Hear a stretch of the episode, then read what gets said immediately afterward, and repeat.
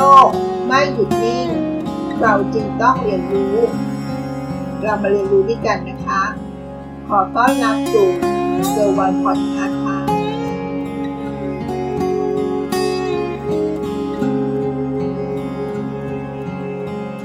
ชีวิตคู่กับการลงทุน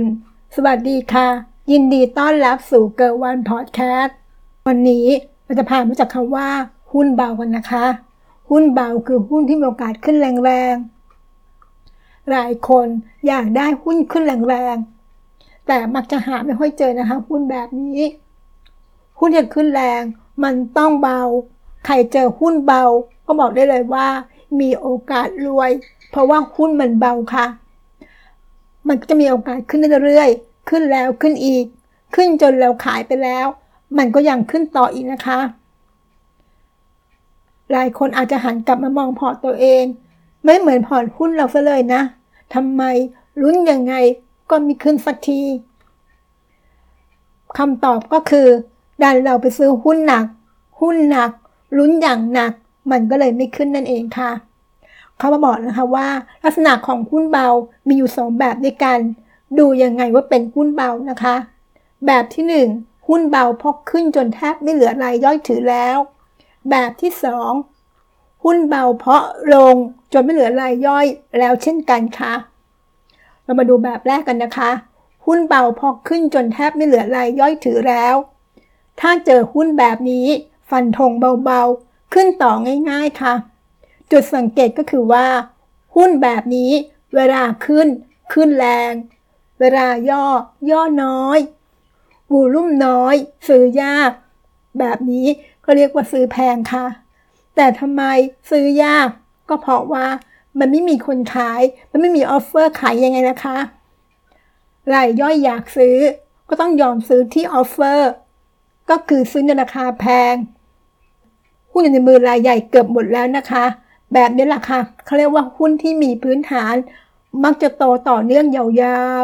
ๆแต่ราคาหุ้นวิ่งนำพื้นฐาน แทบไม่เคยถูกเลยใช่ไหมคะมาดูลักษณะที่เราเห็นง่าย ๆ ก็คือ หุ้นเบาแบบนี้รายย่อยขายหมดตั้งแต่ข้างล่างแล้ว ตอนที่ราคายังไม่ค่อยขึ้นนั่นเองค่ะ อีกแบบหนึ่งถึงรายย่อยที่เข้าซื้อ ก็ซื้อจำนวนไม่เยอะนะ และอีกลักษณะหนึ่งนะคะ คือถือแป๊บๆก็ออกแล้ว ก็คือขายไปแล้วนั่นเองค่ะ เพราะทนถือต่อยาวๆไม่ได้นั่นเองค่ะ มาดูแบบที่สองนะคะ